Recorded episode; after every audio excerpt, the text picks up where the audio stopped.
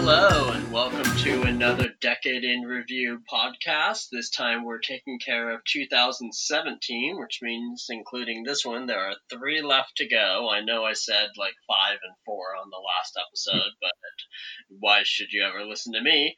Anyways, I am LB. Joining me as always is CT. Hey there. So 2017 was the year that I started winding down in my anime viewing. I still watched quite a bit, but not nearly as much as I was like earlier in the decade when I had time and energy. But I did have a couple of misses this year, a couple of series that I watched that just did not end up panning out. And I was debating on if I wanted to talk about them or not, but since you mentioned that you have a couple misses yourself this year, I figure I might as well go ahead. Uh, the first one I want to bring up is a comedy series that had a really bad second half. Like it completely ruined itself in the second half, and that would be Anime Gatari. That series was just really good up through the first half, and then the mm-hmm. second half basically. If I recall correctly, it's been a while since I've watched this one.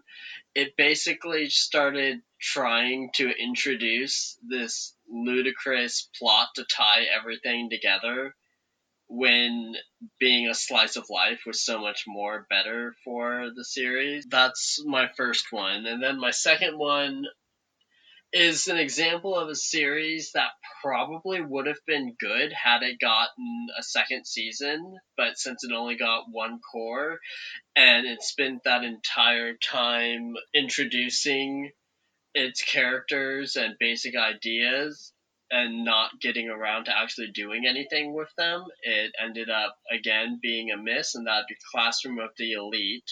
Mm-hmm. Uh, this one, I would also go ahead and say that it's very tone deaf in its presentation. Um, in one case, for instance, it spends an entire episode with the characters chasing after a pervert who's terrorizing some of the hmm. female students.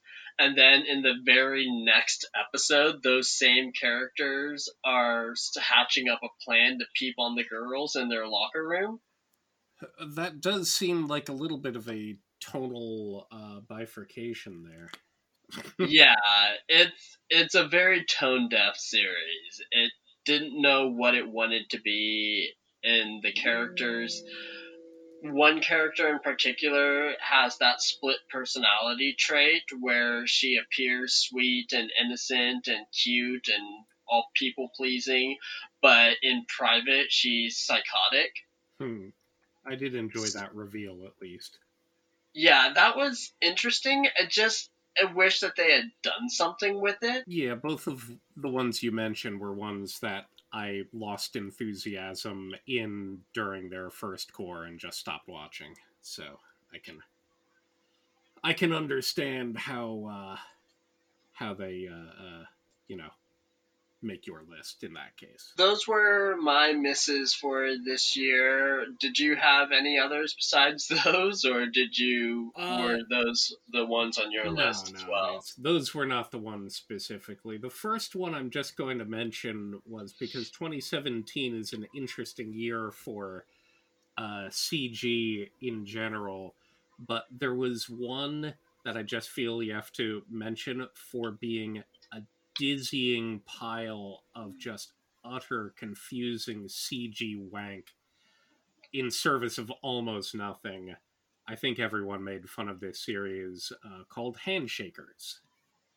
Uh, you probably only ran across it by people just taking screenshots or, or gifs of it and showing what the heck is this? Because uh, it, it, you know, when it was trying to blend the 2D and the 3D. It was horrible. The camera work was mystifying. Uh, the action was weird, and all all of it was bad. So that that was just a production level bad. Uh, one thing came back and was just personally insulting to me because if you bring back something that is connected to uh, irresponsible Captain Tyler and you make it the garbage fire that was irresponsible galaxy Tyler, I will simply dislike you.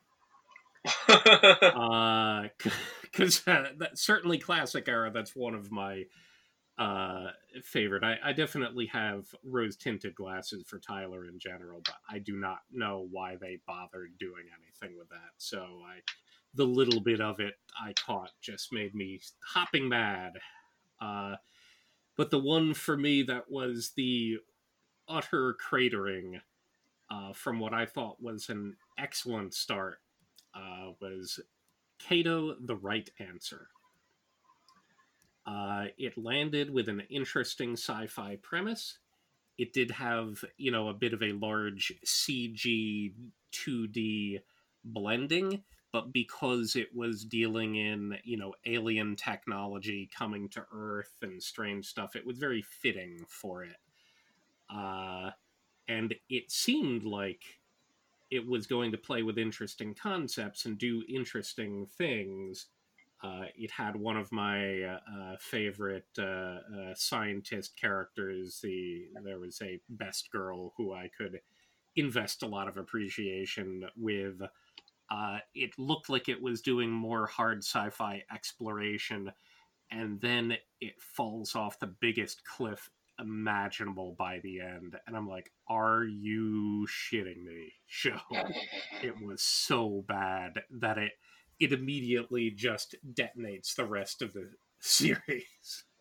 I'm like it, it's weird to have like eight to nine episodes of great and you're like oh, okay this is pretty cool. I'm still invested in all what that's going on. I'm a little worried here a little worried what are you going to do? And then it does and you go oh that's really bad. and uh, it is unfortunate because I thought that it could have been a substantially good hard sci-fi series, and man, it craps all over itself. Handshakers, I only know by reputation. Kado, I haven't even really heard anyone talking about it, so I can't. And I'm guessing the reasons that you just described are probably the reason why I haven't heard anybody talking about it. I think I mean you've mentioned that you don't really dig sci-fi stuff. So even though people were talking about it, it was an original, so no one knew what was going on. There was no one to provide warning of, yeah, you might want to watch out for this adaptation. So a small segment of us were were really invested in this and talking about it uh, again from from time to time, like we do with things like Erased or ReZero. So we were chatting and discussing the concepts, and that made the fall all the harder because at that point it was like, oh my god, we all just gave up simultaneously on, on, the show. But because it was very much in sort of sci-fi, uh, hard sci-fi. Uh, really not action, but it's kind of thinking and social, uh, political kind of stuff going on.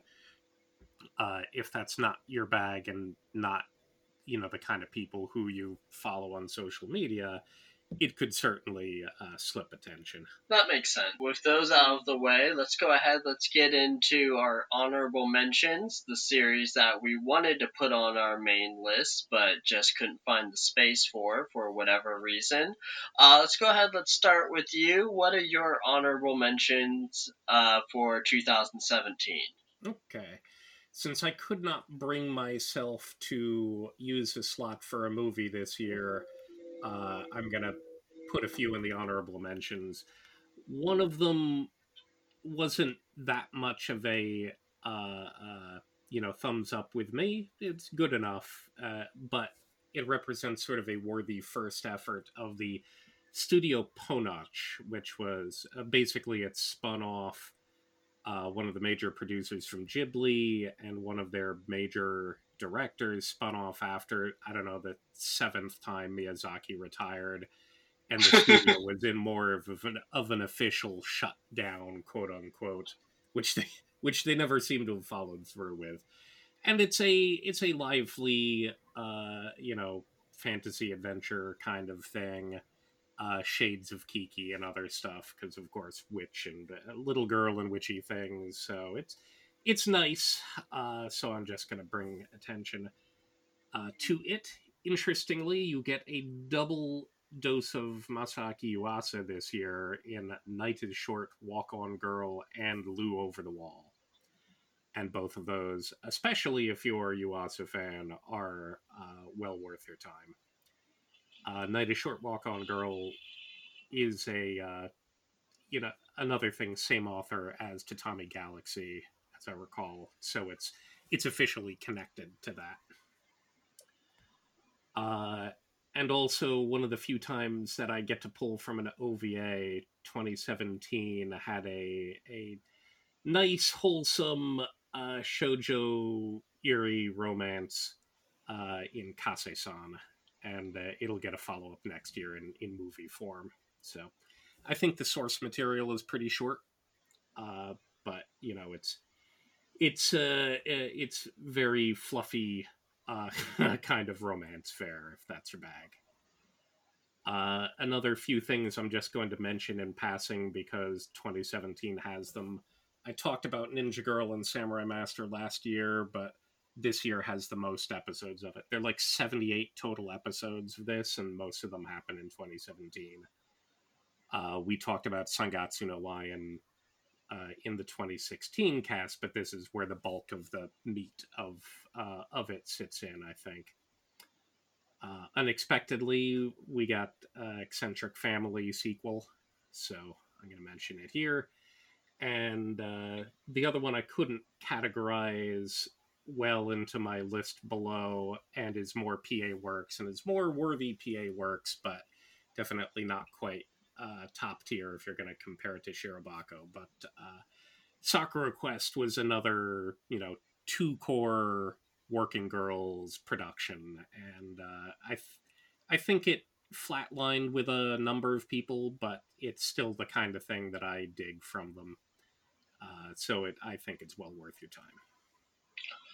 I've tried to watch Sakura Quest a couple of times. I watched the first time it ran. I watched up until like episode seven or eight, and then I tried again after it had completed, and I only got through episode like four or five. Mm. I just, for some reason, just did not connect with that series. Gotcha.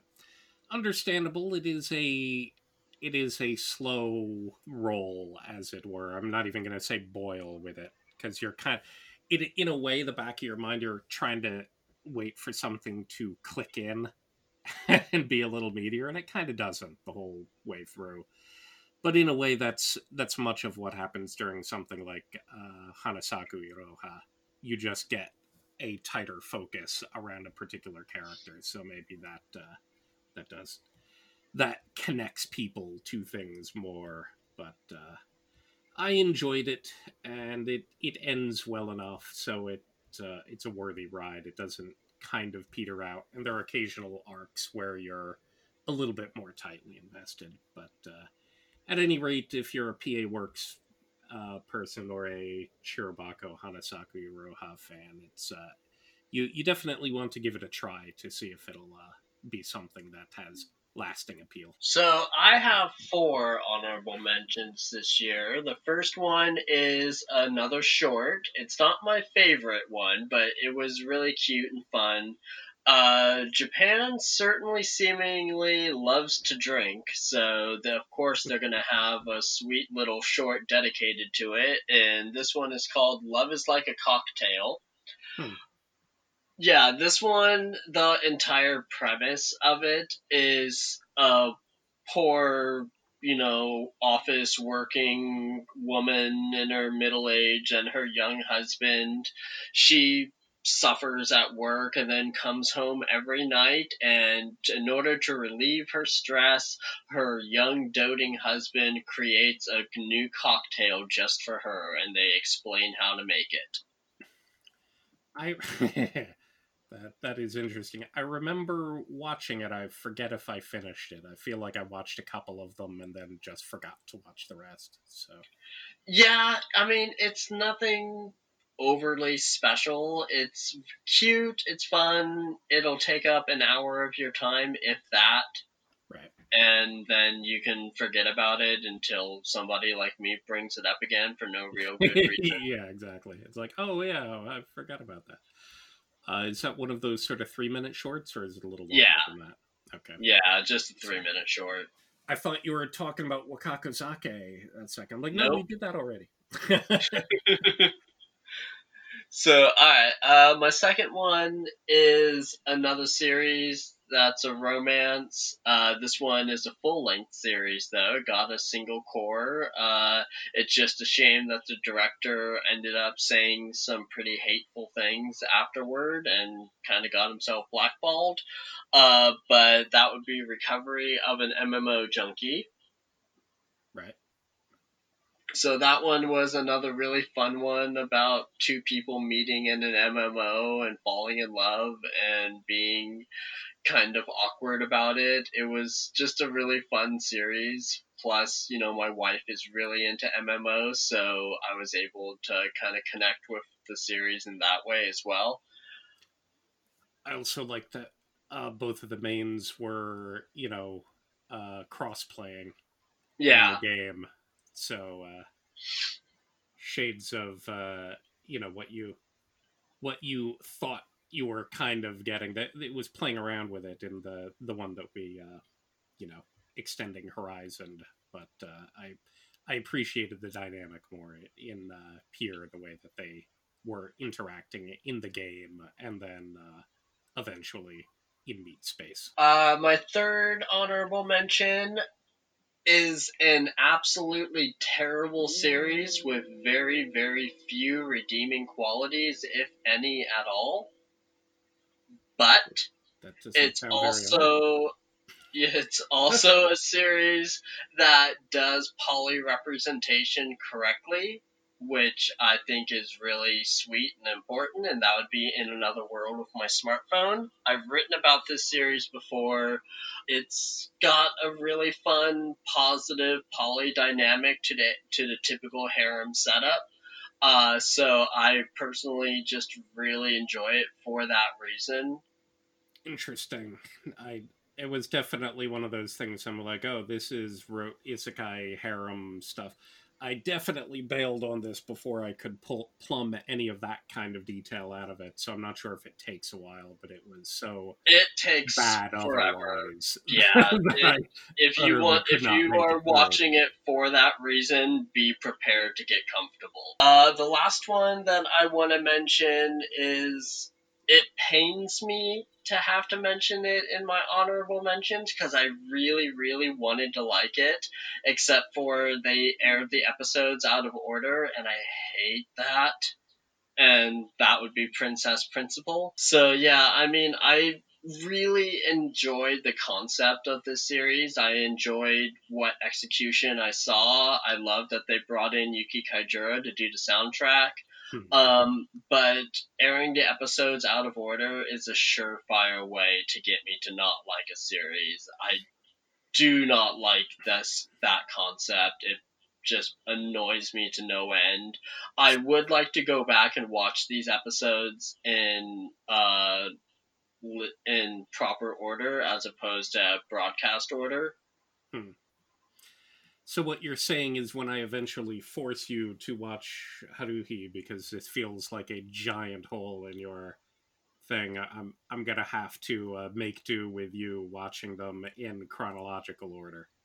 Yeah, I I'm not pulled watching that that, in in broadcast. broadcast order. I have no no issues with Prin Prin that in the order that it did with. Uh, I really dug cute girls doing cute steampunk spy action. Uh, also, there's Yuri. Uh, it, was, a damn fun ride. Uh, I need more. I know they have a pile of movies coming, so it's doing the Girls and Panzer thing. It it's been taking too long. Uh, so yeah, it, I I enjoyed Princess Principal quite a lot, and this is the 2017 is probably my season where I watched the most anime.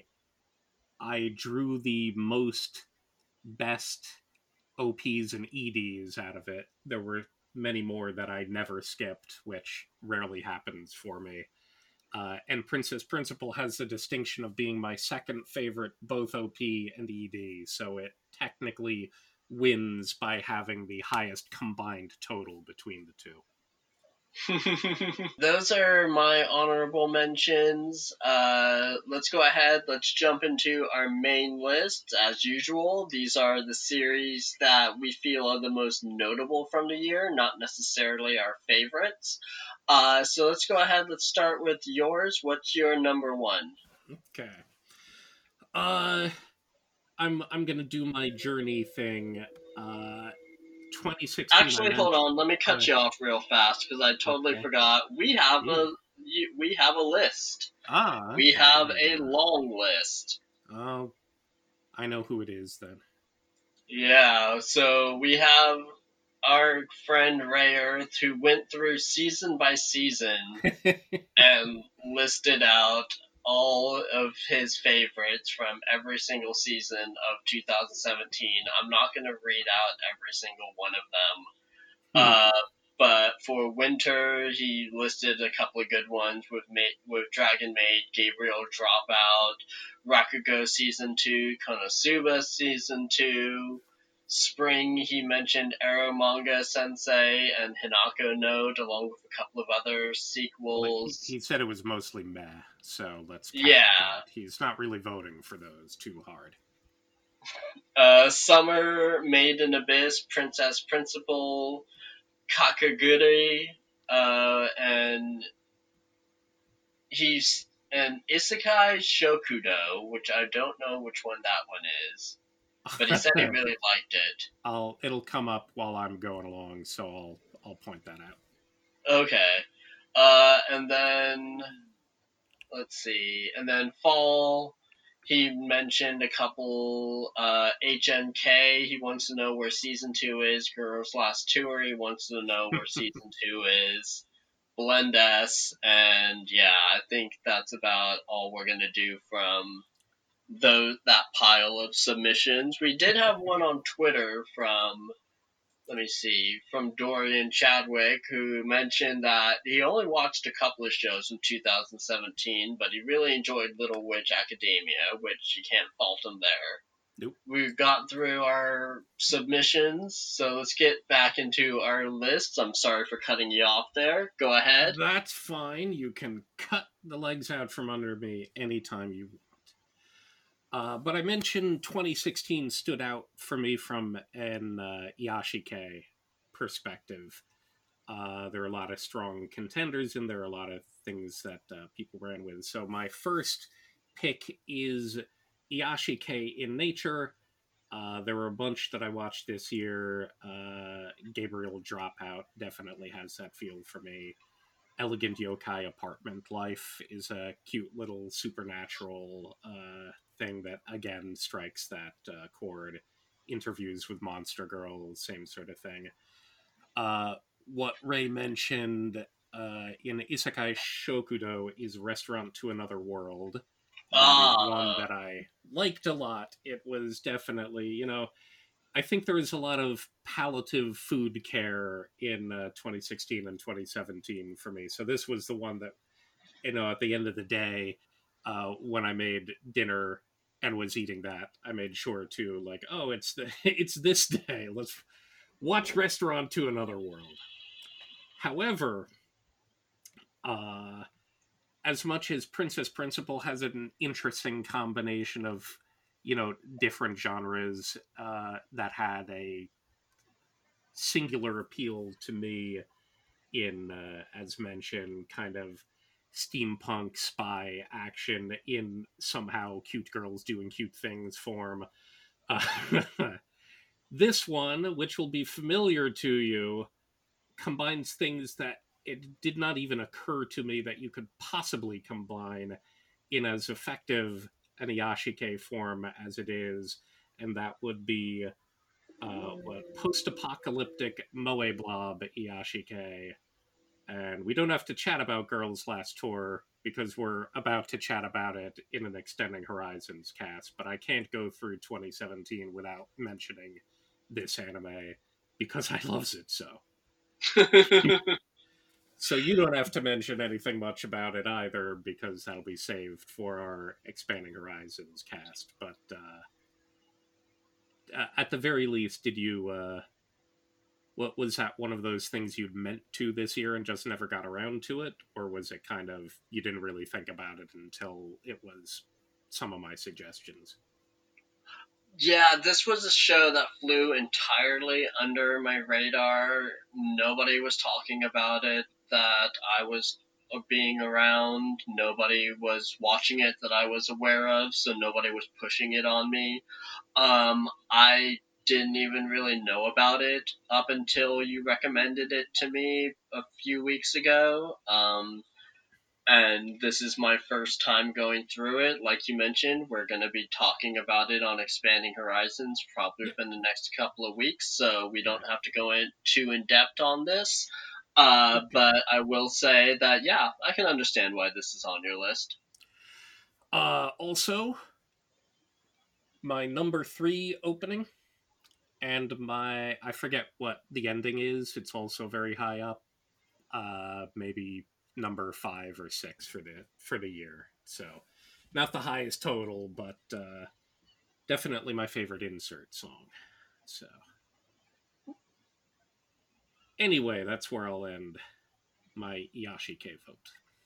Okay. Uh, with me, I have a couple of comedies that I want to mention this year. The first one is probably the biggest one. It landed with a huge splash.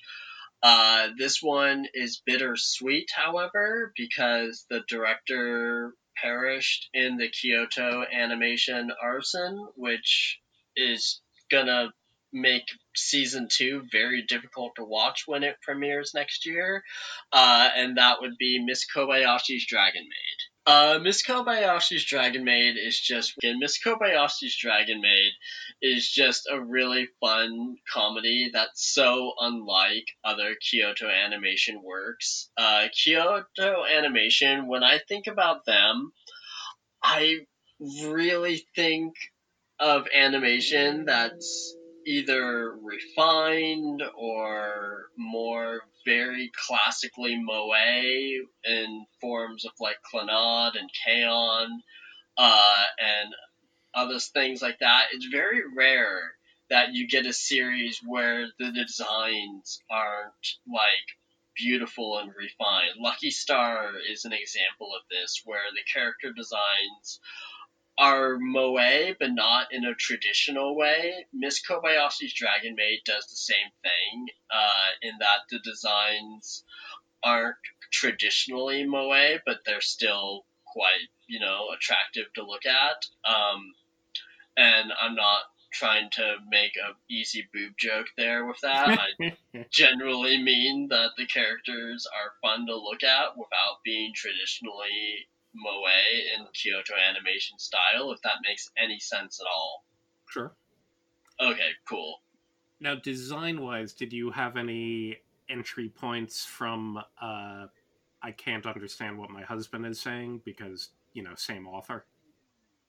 No, actually, I didn't. I this one was just something that I caught a, a promotional video for while I was browsing around and thought that it looked really good and decided to jump in. Yes, I definitely. This is among those. Uh, I didn't throw a guest list on your end, but you will. There will be certain suspicious things I won't mention at all because I'm predicting you will. So I left them off my list, even if I would have put them on otherwise, because I figure I'll talk about them when when you bring it up. And uh, Dragon Maid was one of those that I I figured would be here, and indeed, I loves it so. Kobayashi was great. Uh, the the two primary couples, as it were, which is Kobayashi and Toru, and of course, uh, was it Fafnir and uh, uh, uh, I forget his name all the time. My co- yeah, co-worker. Yeah, uh, something like that. I can't remember exactly what it is.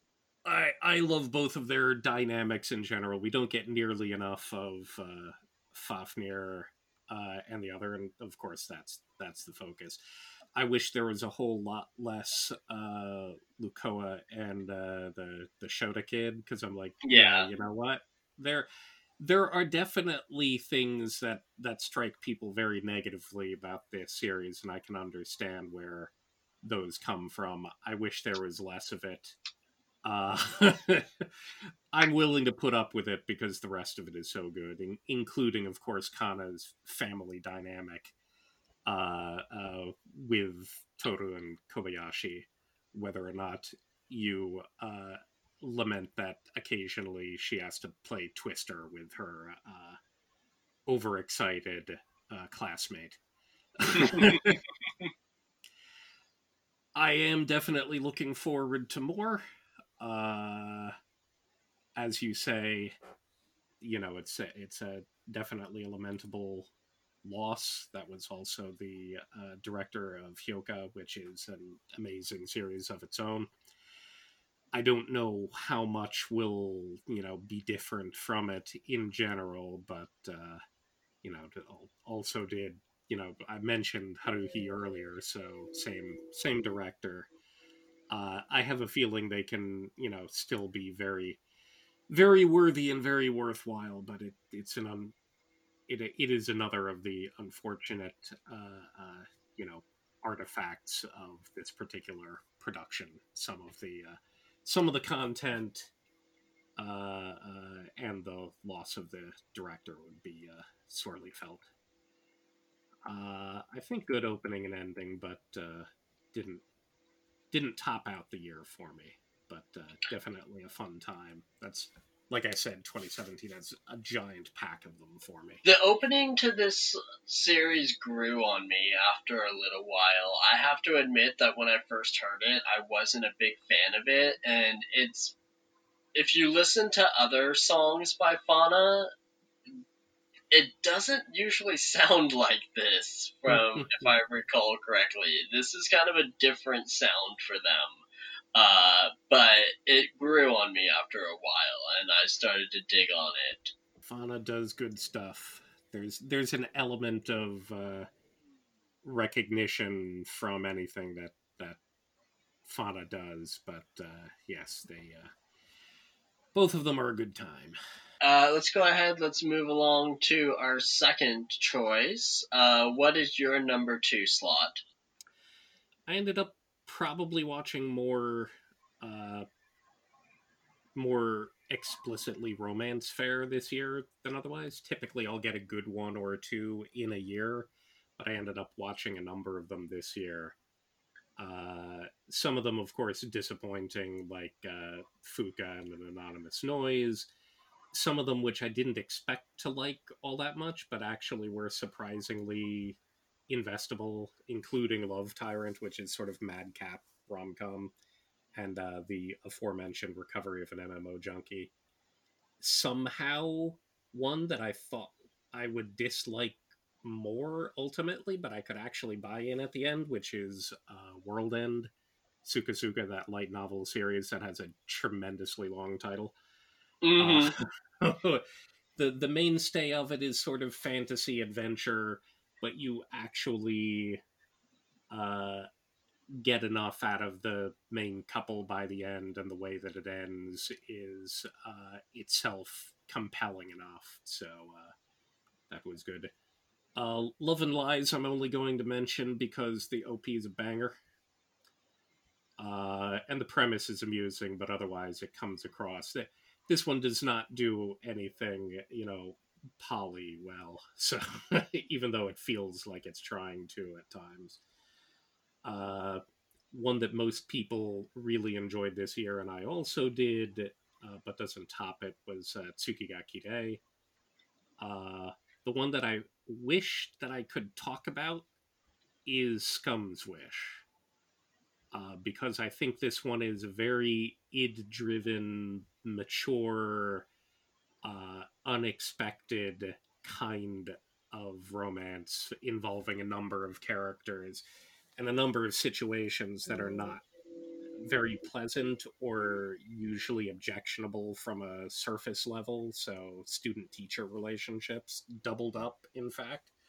Mm-hmm. Uh, but I, I think it goes very interesting directions, but it ends in a way that I mean that makes me unable to ultimately invest in the in the whole run.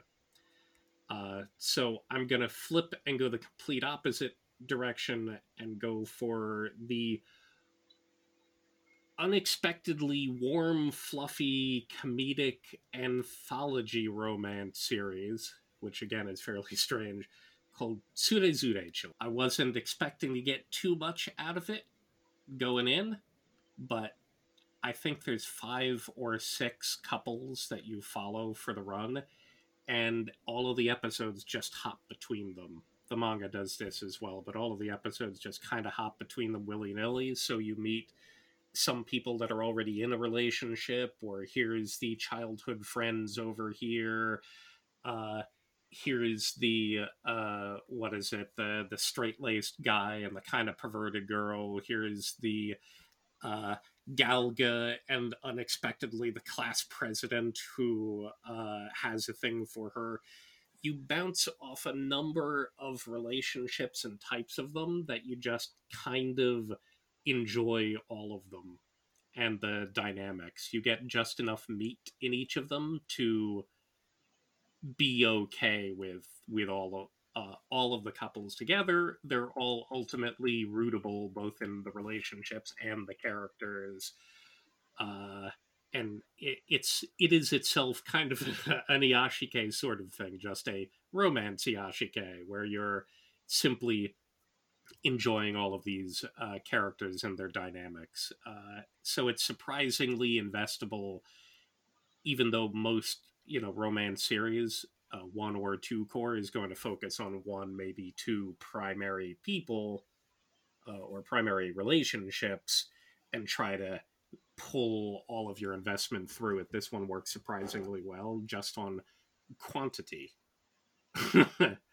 which uh, which is why I wanted to mention this one specifically, even though I think something like Scum's Wish is probably a a better investment of exploring relationship stuff. like I said, it, it's kind of it's kind of darkly id. Uh, so there's there's a maturity to it, and again, usually ground not covered that's there, but in the end, Tsurezure Children is very therapeutic. I actually, that's another one that I missed, so I don't really have much to say on this one. Um, I have seen it while browsing through like my online streaming services, uh, but I've never actually stopped on it before. It's it's worth a short run, certainly. Uh it it's easy to just check out and see. Now, this might trigger your out of order isness. It's technically not because it's not like it's popping around in time, but it hops around between couples all the time. It it's your usual episodes have like three uh, segments, and it usually moves from one relationship to another. So you'll get back to people after an episode or two uh, and it'll hit them. Like some some of them get two or three segments some of them will get five or six that kind of thing. It uh, it it definitely is a little bit more challenging to follow but it doesn't require a whole lot uh, to, to follow if if you know what i mean. Yeah. With my number two i'm going to go the opposite direction of where i went with dragon maid and I'm gonna mention probably the best pure drama of the year, uh, and that would be Ancient Magus Bride. So, Ancient Magus Bride, if you're not familiar with the series, it has what can be considered kind of a troubling beginning because it's about a young girl who's been abused and abandoned basically her entire life. So she signs herself over to be sold as a slave in an auction. Uh, and she ends up getting bought by this large looming figure who has a skull for a head, an animal skull to be specific uh, and he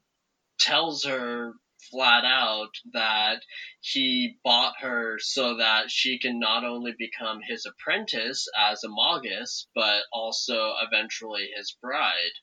And it develops from there into becoming a story about the main character Chise uh, discovering who she is, what abilities she has hidden away inside of her that nobody knew existed. Uh, she actually is a very powerful being with powers that have to be that have to be clamped down on or else she will die, which she almost does like three or four times. So Ancient Magus Bride, not only that though, is Ancient Magus Bride probably has some of the best animation of the year. It's just an absolutely stunning, stunning series to look at. Even if you don't like the series, the story all that much, the animation itself is just so worth watching. Uh, so definitely earned its spot on my list.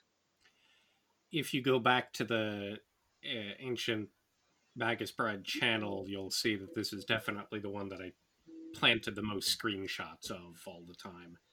It's a Wit Studio production, the the same folks who do Attack on Titan, well, previously did, and uh, Kabaneri. so they they definitely do this. But yeah, from a from a visual perspective, uh, and just sort of a not really character cinematic, but uh, this is obviously a you know modern, not urban fantasy, but it's a modern fantasy uh, twist. But the fantastical elements are presented in such a way that it's just extremely strong all the time. I every episode I just found striking shots of Chise herself of. Uh, of the other characters, of uh, vignettes, uh, of experiences and and mood from the show.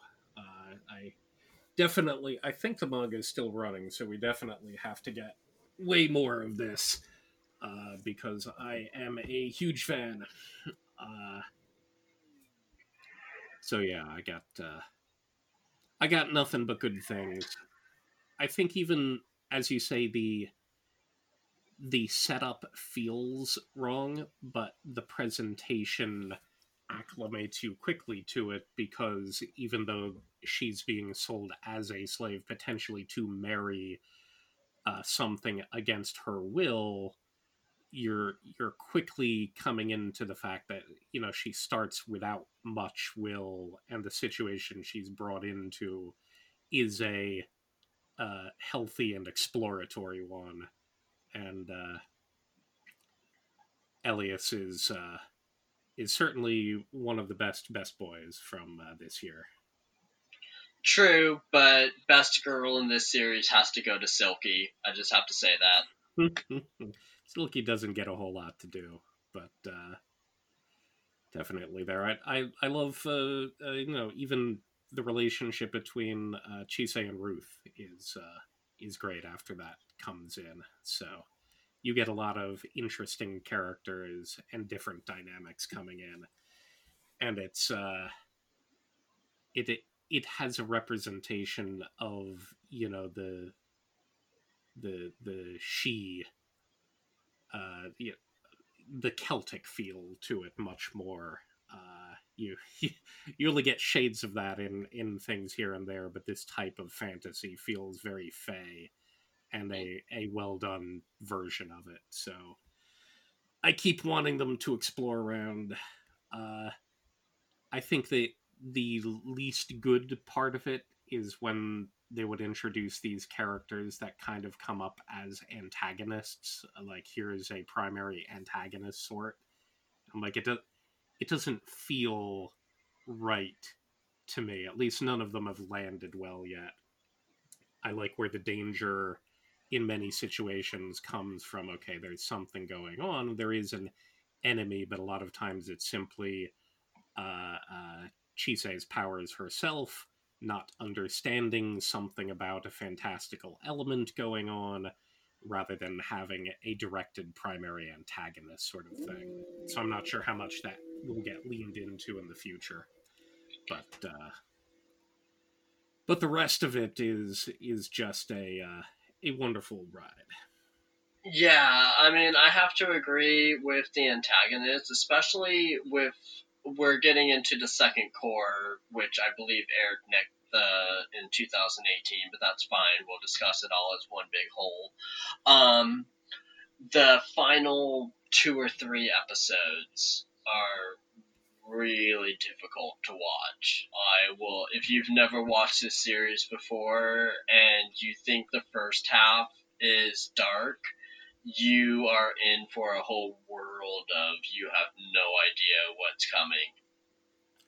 It it does have some dark and gruesome-ish elements. It it's hard to call it that compared to other, you know, fare that I'm familiar with, but even so, it it's uh, definitely leans into dark fantasy elements well. I just like it less when you're talking about this particular antagonist. So uh,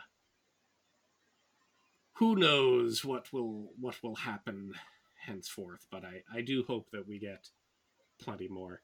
This weirdly this feels like an odd parallel to like a uh, like a skewing of uh, Snow White with the red hair just sort of the dark fantasy equivalent, but there's still plenty uh, uh, to go on uh, in it. It's it's the kind of sort of that one of his is of course past fantasy rather than modern fantasy like a ancient Magus Bride is, but uh, when when experiencing it in part, it it has a kind of fantastic uh, feel that comes, I think, from the same enjoyable fantasy element, but uh, but obviously skewed very very very much uh, to uh, some le- some level of uh, fluffy and comedic versus dark and dramatic. That may not be the parallel you're looking for, though.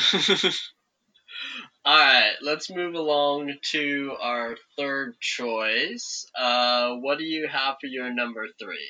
Okay for things that are kind of you know shonen and uh, uh, action y and that kind of thing.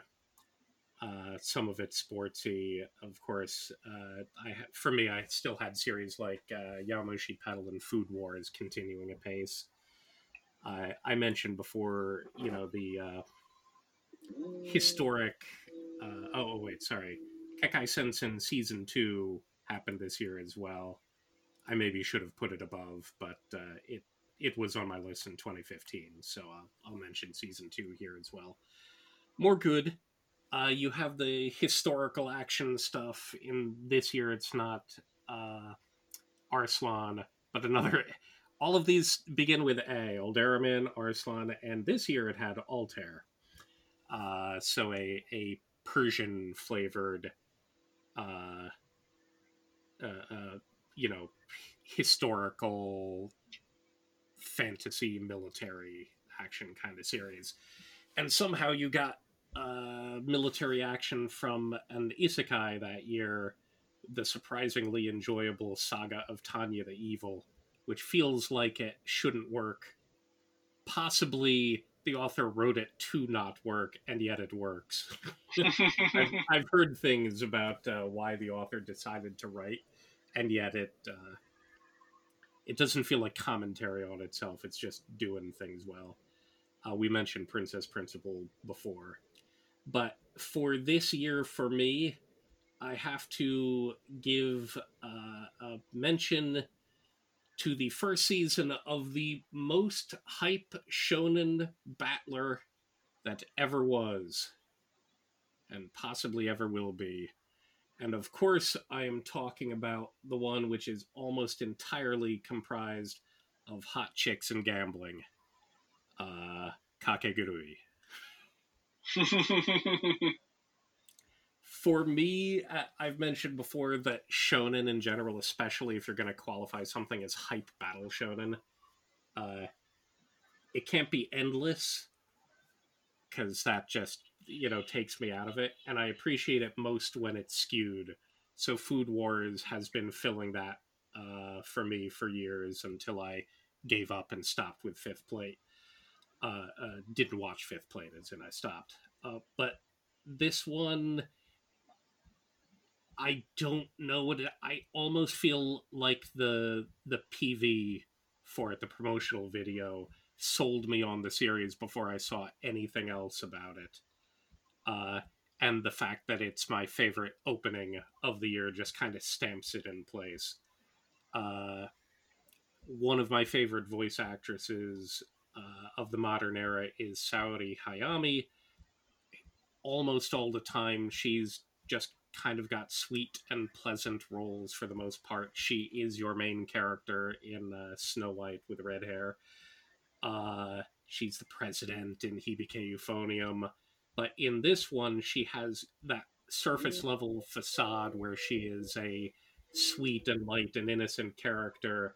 But then uh, Yumeko Jabami, the moment that she gets infused into this world of gambling, she just turns into a quasi insane orgasmic uh crazy tron.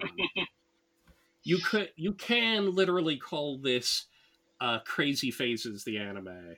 So possibly my second most screenshot of the year. Every character have these sort of three modes where they're pleasant uh or they're kind of cocky or they're utterly demented and this does utterly demented faces like no other show. Uh, and, and it's always transposed on these ridiculous gambling games that they're playing and utterly redonkulous situations that it is just uh, uh, a joy to behold and it's it's such a non-stereotypical hype shonen battler uh, in this form that uh, that makes me enjoy it so very much, even though it's you know utter nonsense. So I don't know how much you've experienced of it uh, in general. You read it off on Ray's list, but uh, I I think you probably have no real experience with the show in particular. Actually, I remember reading the first volume of the manga and I watched the first season on Netflix. I oh, don't oh, have Netflix. Sorry. I don't have a whole lot of memories of this series though. It just kind of faded from my memory. I remember watching it, I remember enjoying it, I remember thinking that I wanted to watch the second season, and then I just never did for some reason that I'm not really sure of. Hmm. Understandable. It does get lost in it, and unless I think unless you have a particular joy of the way in which you're getting your cheesy shonen stuff uh, from this, which is why I I've always stuck with Food Wars and love things like Yakitate Japan. Uh, I, I don't think there's a whole lot of meat to the series, but, but it is it is all style, uh, very little surprising and sort of your battle things here and there. It has surprisingly, I think, my favorite idol dancing scene uh, in season one because the whole CG thing that all of the the actual idol series lean into whenever they're doing their dances makes my brain go afire with with with hatred. Uh, this one is mostly 2D and succeeds. There's a little bit of 3D, but it's not in the close-ups and it's not as pronounced. So uh, uh, the the the song is cute. The dancing is all done very well. The fact that it comes out of this after this ridiculous competition between Yumeko and the uh, that idol character, the you know the the evil council members who uh who are your gambling challenges to triumph through so that she can challenge the uh the president uh that kind of stuff. It it it caps a uh a very amusing set of circumstances and somehow is the best presented idol dance uh that that we've probably gotten in a in a long time. So Better than it's the a- idol episode of Beyond the Boundary. Uh, I will give yeah that that one probably takes the ultimate cake because uh, Beyond the Boundary is you know Kyoto Animation at their animating best, and it too does not lead into it. So if more of them, if you had more, you know, uh, Idolmaster and Love Live and other stuff doing what those two shows do, I would probably enjoy them more. But even you know, I I got that with Zombieland Saga in a recent season, and again, it started leaning in and doing too much normal CG stuff, and it just drags me out of uh, out of it. But the two of them managed to deliver good songs, great dancing, excellent animation, and doesn't light my brain afire. So okay, so for my number three, I am going to go with a series that everyone warned me about before I watched it. I did not watch it in 2017. I waited a couple of years actually. Uh, and I was told that I was going to cry buckets and it was going to be, and I was going to leave me as an emotional wreck. I watched it. I did not shed a single tear for some strange reason, which I have still yet to identify, and that would be Made in Abyss. and uh, there's only one real scene that does the the buckets crying one, I think. So they uh, they presume that you know it's like watching Violet Evergarden. Maybe or maybe not. You'll uh, you'll really be hit by that one episode that everyone talks about. But uh, I think that that's much to the point of Made in Abyss as well. Yeah, Made in Abyss, for those are not aware, is basically a fantasy series.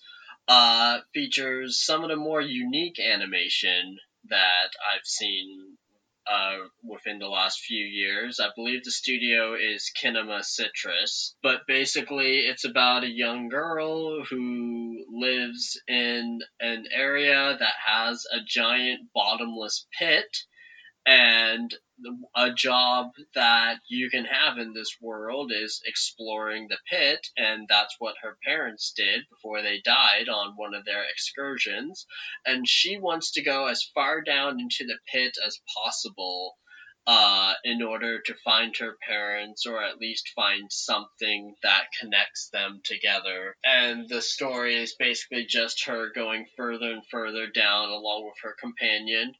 Uh, the series is very well done. I enjoyed it immensely. Um, but yeah, I have to admit that I am like the world's easiest person to make cry at anime.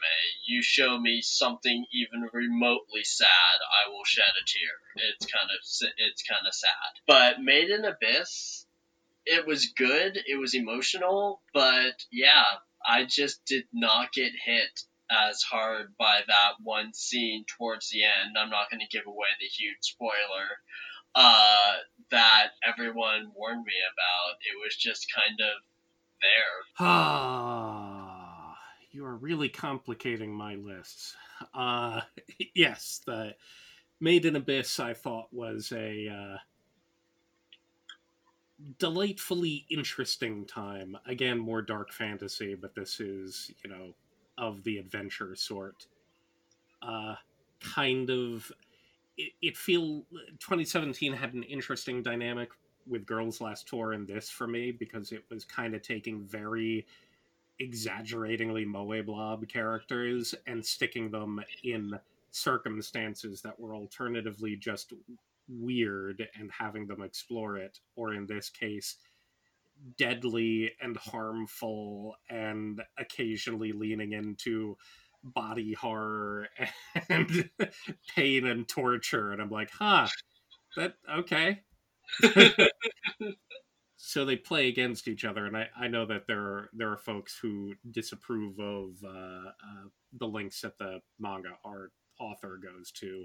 I don't think I think the anime rightfully avoids that kind of stuff, but uh, I definitely enjoy the journey you have between Riko and Reg. Uh, you get a lot of it's it's almost like your point of view character is Reg rather than Riko, even though she's the main character driving the plot. He's like the one who can't remember anything but represents the weirdness of the world, so you're being exposed to it through this robot boy thing that's obviously been down in the deep and has dangerous powers and other stuff, but is you know still just a good kid and uh, uh, trying to care and trying to protect Riko as they go in search of her her mother.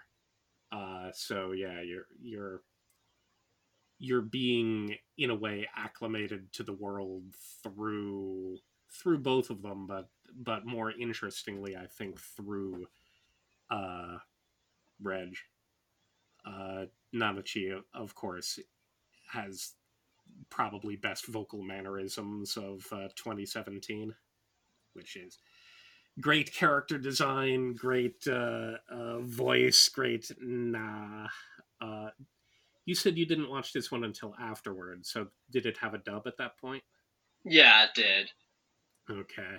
I may have to duck in and check out the dub to see how that comes across because it, it it's hard for me to imagine that working in English with, with an English VA quite as well. And it, it feels like the series this is one of those that annoyingly stopped at a place where like everyone seems to be saying, you know, it really starts to hit the fan a lot more.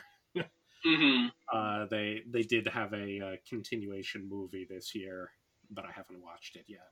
I don't. I think it got played in some streaming digital purchase fashion during COVID times, but you know, it's obviously been an annoying time to try to catch up on things that would have been in a theater in 2020. Yeah, totally. Uh, and of course, how much of your how much imprinting does this series do for you simply due to the uh, presence of uh, uh like uh, Kevin Penkin and, and the music. Or a lot of folks really leaned into to him, and I, I definitely like the music. I know for Violet Evergarden, he he made a different composer, but he made your your list. But was Kevin Penkin a something that had appealed to you in the same sort of way, or not? I can't say that I drew into the music all that much. I mean, I I'm thinking back on the series now, and I can remember very certain and very specific scenes, very specific moments, uh, the overall feel of the series, but like musical cues, I'm having trouble really remembering. Okay. I feel like Penkin gets name dropped more than Evan Call, so uh, that's that was the only real reason that uh, my brain linked the two of them together, just from being, you know, not Japanese composer for prominent series. But along the music lines, this had my favorite ending of the year, so there you go. All right, let's go ahead. Let's move along to our number four. We're already over an hour, so let's go ahead. Let's, let's, go ahead. Let's jump into our number fours. What oh is your next one? I'm I'm not sure. God damn it! You you you hit me. You hurt me, man because number four was the one I wanted to end with second to last, and I was hoping I thought you might have uh, my pick, but I was hoping that you would have it later than me or wouldn't have it at all. Uh, I guess I guess I'll land here. This season, I think, is the surplus of uh, fantasy shows that certainly that I watched the most of, but I think the highest grade of them in general, uh, from things that were a, a, very generic fantasy show that I enjoyed, like uh, Grimoire of Zero, um, more modern fantasy with you know splashing in sci-fi. Uh, Reset, I thought aimed a little bit higher than it could deliver, but it was an interesting try. I do feel like I'm one of the only people who watched it that year. Alice and Zoroku I liked a lot. You had a reverse isekai and Re:Creators that came out, uh, so it mixed fantasy and sci-fi elements. Uh, you you had the return of uh, well, maybe I won't mention that one, thinking you might. Uh, the you had season two of Konosuba come back, so again, you know, strong presence. Uh, the this would be the first year that I had a positive reception to CG anime in a, a very interesting and unique uh, series called Land of the Lustrous. And they've delivered a, another well produced CG anime in later years in Beastars, so I'm I definitely keep an eye on that studio and that particular, you know, fan, fantasy is a is a very interesting world. This is where I usually had patter to choose between the last two, but one of them was going to be Made in Abyss, and the last one I was going to end with was Ancient Magus Bride as my category. We took both of them, uh, so I'm going to wrap around back and uh, give give a vote for a coming of age magical fantasy overall just fun time it was the one thing that that guy on twitter uh, watched it or voted for in 2017 uh, i'm not really a huge trigger uh, guy in general but because you stole my other fantasies instead of passing by i will end and mention little witch academia definitely the best anime with academia in the title too. and there are heroes here. Uh, as I recall, I forget if this one started with a Kickstarter or equivalent. I think it did. So it, it was interesting to watch this thing grow over the years as well because it started with a couple OVAs that were community funded, as I recall, or at least the first one was, and then the next one followed up. Uh, Trigger is definitely having a whole lot of fun with the goofy elements. It it definitely feels like a girls' spin on uh, Harry Potter from a uh, Trigger perspective, and if you know the studio, you pretty much get what that means. Uh, it uh, the the relationships are are enjoyable. It got two cour here, so you get a, a bunch of fantasy romp you get uh, enough meat going through, uh, but it it's still very you know madcap comedic most of the time. But there's tremendous uh, character design and a whole lot of uh, fun ones to go through. So it's it's overall just a a very enjoyable time. Uh, by the end of the run, I forget whether or not we're ever going to get more of it and it almost feels like you get more of it through video games because they've been doing a couple of those as well. But uh, but yeah, I don't have too much to say about it other than if you if what I just said makes sense to you and you're familiar with with Trigger or the uh, the director Yo Yoshinari, uh, you know, get give it a roll. You will probably have a good time. I have a really bad trigger allergy, which gets in the way of me. Yeah, I have a really bad allergic reaction to pretty much anything that Trigger puts out. Um, Little Witch Academia, I really enjoyed the OVA when it was first released. I watched it, I really liked it. I never got around to watching the full length TV series. I would like to, I just haven't yet. Uh, what What about the film? Because there was an OVA, then a, a film in 2015. I think I missed the film. I think I just saw the short OVA. I think it's worth your time. I definitely am not as enamored of them. I know that there are a bunch of things that you know when, when supernatural battles become commonplace. Kiznaiver, there are a bunch. Darling in the Franxx, there are a bunch that start interestingly, but you know fall off by the end. Uh, I know this is one of those things that uh, puts me entirely against the uh, uh, community appeal, but no matter how many times I have started Gurren Lagann, I just can't get out of the single episodes. It, it, just uh, falls. So probably my favorite overall, uh, Kill la Kill, which was their first official title. Uh, I enjoyed plenty enough. It was the kind of madcap and uh, uh, stuff that it did was appealing enough. I don't love it the way a lot of people do. So again, that's sort of my high point. Uh, I think Gridman is worth your time. So I keep up because Trigger is so prominent a studio that you can't help but. Uh, and I, th- I think it's worth it enough for you if you enjoyed Little Witch Academia from the original OVA, then you might as well see whether or not going further uh, holds similar uh, appeal for you. I know a lot of people like it. Uh, it's definitely well worth your time. It would not have ended the category, or even second ended the category, or even possibly third ended the category uh, for me. But uh, but in the end, that's what I, I figured I, I'd talk about. So there we go. that works. So okay, um, we'll go ahead. We'll jump into my number four. My number four is another comedy series. It's another fantasy series.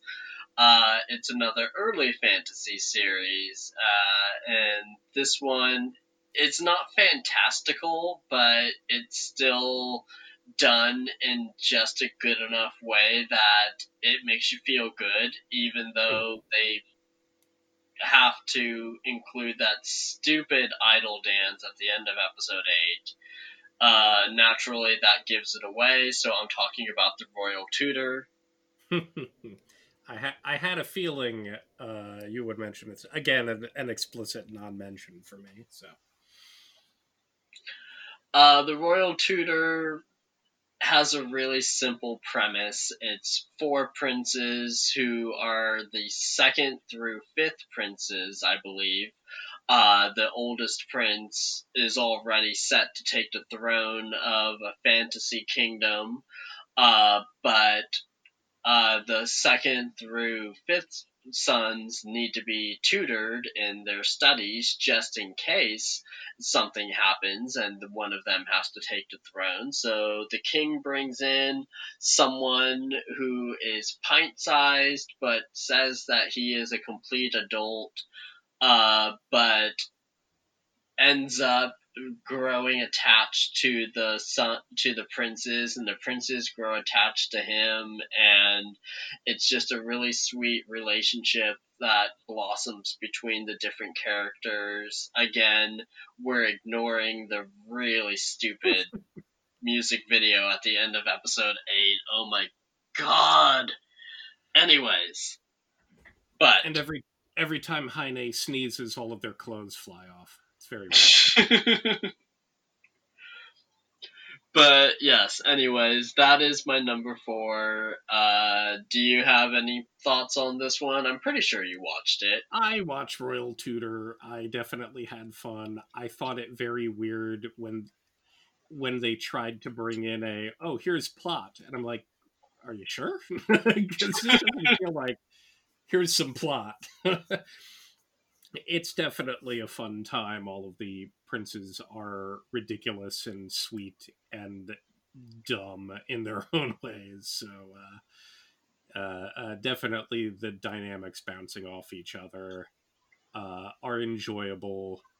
Uh, uh, so, yeah, it it doesn't rank highly for me as highly, except in that Heine is the best one man band in anime. Uh, I love. I actually have a GIF of that moment, and I love breaking it out at random times. Like instead of playing the world's smallest violin, here's the world's smallest one man band. Yeah, but the uh, I think the uh, princess should have gotten more uh, time as well. But uh, but hey, it's a uh, it's a fun overall thing. You, will know pretty much by episode one. Certainly, if you're going to give this series a three shot, you'll know whether or not it's worth your roll for the rest of it. Uh, it's definitely worth checking out. I had I had plenty of fun with it. Uh, I don't know whether or not it's you know is it a manga that's continuing? It doesn't feel light novelly. Yeah, it's a manga that is still ongoing. Yen Press publishes the chapters digitally.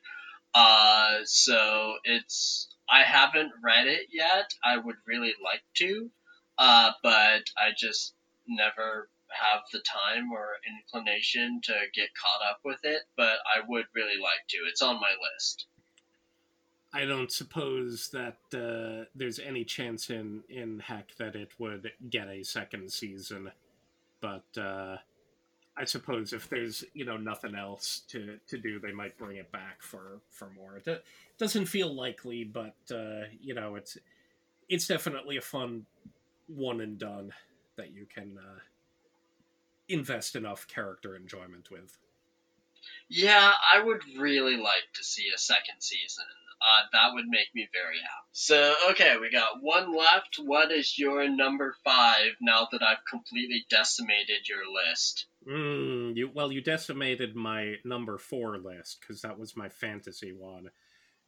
I I did not think that you were going to have Made in Abyss, so I assumed maybe I'd beat Eat Ancient Magus Bride, or maybe I would uh, lose it but I'd have that as a fallback. We took both of them before I got to This is because I wanted my second to last to be Ancient uh, Magus Bride, so therefore that that owned the position. Uh, you can call me cheap if you want, but 2016 and 2017 were years in which the moment the winter season passed, I said, well, that's anime of the year. Uh, pretty much assuming that uh, it would not be beaten. It definitely had a repeat in 2017 because we got season two exactly a year after season one. Uh, and it's tremendous. And I talked about it last in 2016. I'm giving my one and only duplicate emphasis for these things to Showa Genroku Rakugo Shinju. okay. I, I think it deserves it in other part because the two seasons feel very tonally split and that's because in the first episode of season one you start in the uh, uh, the the end of the Showa period and you have characters and your frame of reference goes back to uh, uh what is it uh, Yakumo is you have your your main character who at the end of it he's your Rakugo master, but he starts talking about his past and his friend, the father of Konatsu, one of the uh, characters, his adopted daughter, and you you essentially snap back. I don't know. It feels like a lot more years. My time frame may be off, but you snap back before before the war and you start in and then you learn everything. So you get uh, uh, Yakumo or uh, Kikuhiko as he is a child and starting to learn his craft uh, and then uh, Sukeroku the other uh, guy who would become part of their you know romance slash romantic rivalry as it were uh, both of them going through and essentially trying to help each other in a way continue an ancient art form. Uh, one of them representing the tradition of the form, and the other its modern salvation of it. And after you end season one, you go back to the present, quote unquote, and you start with that main character you introed with, the guy who just left prison and now he's uh, uh, you know trying to learn, trying to make his way in it. He was a huge fan of uh, Sukeroku, the the father, the friend who was lost in season one, and he's trying to essentially save uh, the the art of Rakugo because our eighth bastard uh, Yakumo just kind of doesn't care. He's excellent at his craft. He's at the the top of the world in it, but he's lost his love of it. And you get one of these stories where it's the younger generation trying to kind of inspire and draw inspiration from the older generation and continue something but evolve it. So the the story at this point is not folks learning and uh, learning their relationship and learning their loves and then uh, being introduced to their kids as it were but now you have the kids grown up and the romantic relationships and uh, in a way trying to save the soul of Yakumo and save the craft of Rakugo.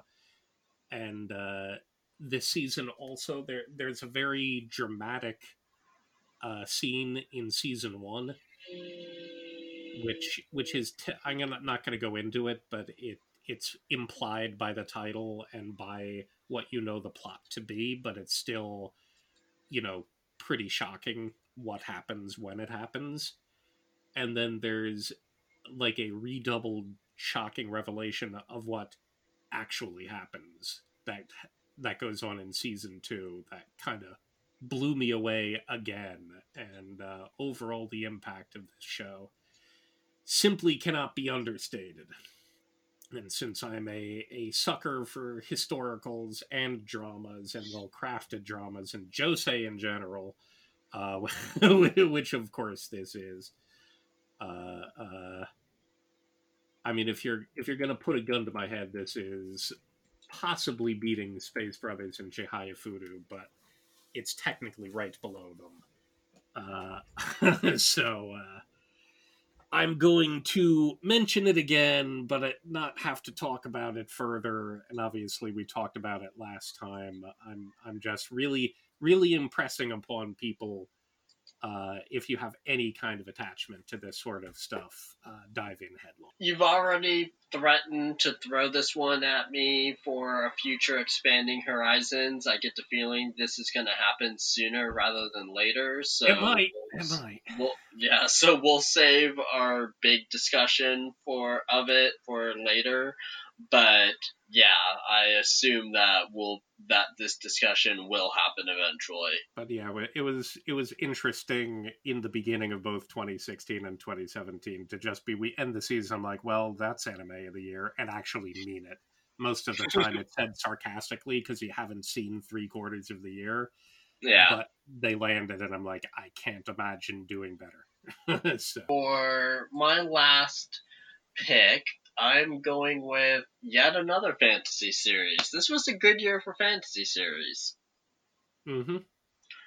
Uh, it's a series I openly admit you mentioned it earlier in passing. It's a series that I don't remember a whole lot about besides the just absolutely beautiful opening episode. After that, it gets progressively fuzzier and fuzzier. uh, but it still just blew me away when I watched it a year or so after it aired, and that would be World End something something something long title. Wow, that's that's interesting. That's uh I didn't expect that. I, I skipped mentioning Kino's thinking that you might have uh done that. I wasn't expecting a, a World End pull. That's cool. Yeah, World End, I really World End, like I said, I don't remember a whole lot about it. This is the, exactly the reason why it's closing out my list rather than being at the front of it. Right. I remember really enjoying it though, and I remember it ending and wanting more. and I still want more. I'd like to go back to it someday and just blow through it and have a second season to continue on with. Um, you basically said everything about it earlier in passing that I wanted to say now. It's so it's difficult to tread new water with this. Uh, but I loved the fan. I loved the fantastical nature of it. I loved how it bounced back and forth between silly and charming, and just dark and kind of occasionally depressing this is one of the very few series from 2017 where I specifically went out of my way to get the soundtrack because mm. I thought the soundtrack was just amazingly well done. Uh, it it has a very good version of Scarborough Fair, that's for sure. I'm I'm surprised that, that you say like a really huge first episode. I think it closes in a uh, in the strongest fashion, which is one of the the reasons that it leaves a lasting impact for me. Uh, especially, you know, Scarborough Fair is attached to basically your climactic battle stuff going on, and then you get the epilogue between it. It's it's interesting. I implied, but I didn't go in because, as you say, I was mentioning it in passing. But I feel like this is one of those things that you would usually think would have a worse reception and uh, uh, treatment of it, which is effectively your your loli death squad. Uh, mm-hmm. Uh, so you know, Black Bullet is one of those things where people kind of groan uh, when you talk about it. I had a weird, fun time with that anyway, but certainly I'm not going to uh, recommend it a whole lot and in here you get you know our main female protagonist Folly is a leprechaun and those are all basically little girls who as they get older seem to be able to synchronize with weapons so that they can fight uh, things and try to protect the the world from their various creatures. So they have handlers. They have a an implied a limited lifespan. So you already know going in that essentially they'll get more and more powerful, and then they'll get maybe as aged as I forget what fifteen or something like that. Like it, it's one of those things that kind of squicks people out a little where it's like oh once they get to puberty suddenly they uh they they uh, are gone in a fashion. And usually, if you have older male, younger, notably younger female in that kind of role, you can't really invest in whatever is an implied relationship between them. But somehow this one skews through in a in a way that I wouldn't have expected, and I did actually care about the two of them by the end.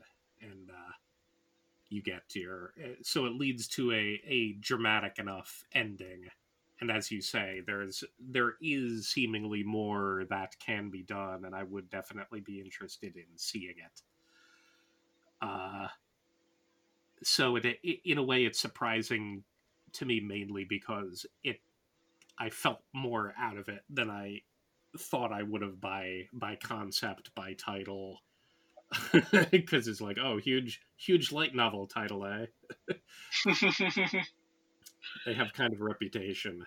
Uh, but yeah, no, it's uh, definitely, definitely a good time. I would definitely like to see more of the characters in the world, especially in light of what happens by the end of it.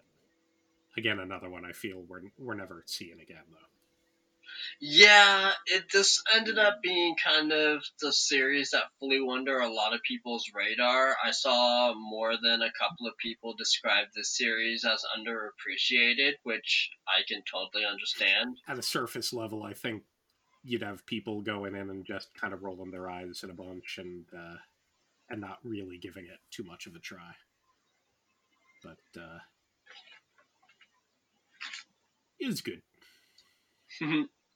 So, all right. Uh, did you have any other final thoughts, comments, or anything you wanted to mention? Mm, I'm trying to mention in all of our stuff. Did my what was my third opening? Oh man, I'm I'm losing it, man.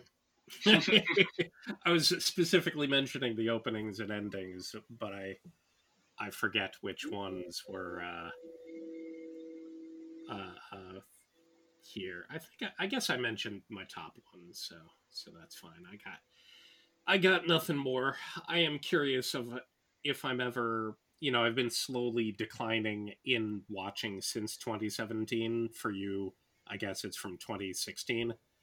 So uh, I I wonder if I will ever get back to the point where I can keep up a somewhere between 20 and 30 per season that I was at that time. That's why I mentioned so many damn things here. Maybe, maybe. I mean, I I left entirely for for the early 2000s, so it's I I'm certainly never leaving again because there will always be highlights for me to watch, even if in this last season I'm not actually watching anything of the season because I just kind of don't care. So I'm catching up and doing other stuff. But uh, but it I I wonder whether or not I've you know have I hit a particular tier where that was where I started it because I could watch everything. I did watch everything, and now it's like, well, I don't need to do that at this point. Will will I hit that enthusiasm level again, or will I uh, have I tiered?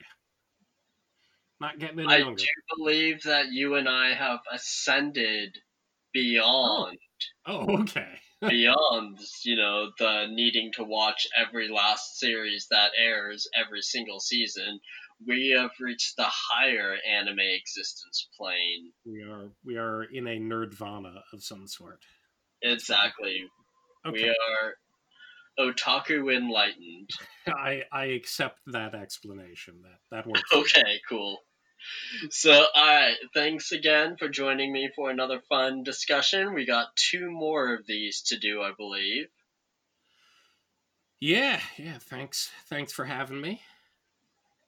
And thanks to all of you for listening to us ramble on for the last hour and a half. If you uh, enjoy what we're doing, remember these episodes appear on Patreon first. That's patreon.com slash otaku review. They hang out there for a week before they hit major podcast providers. If you want to do us a solid and drop us a like, share, and subscribe, that'd be appreciated. But otherwise, we'll have a great night and talk to you all soon. Night, folks.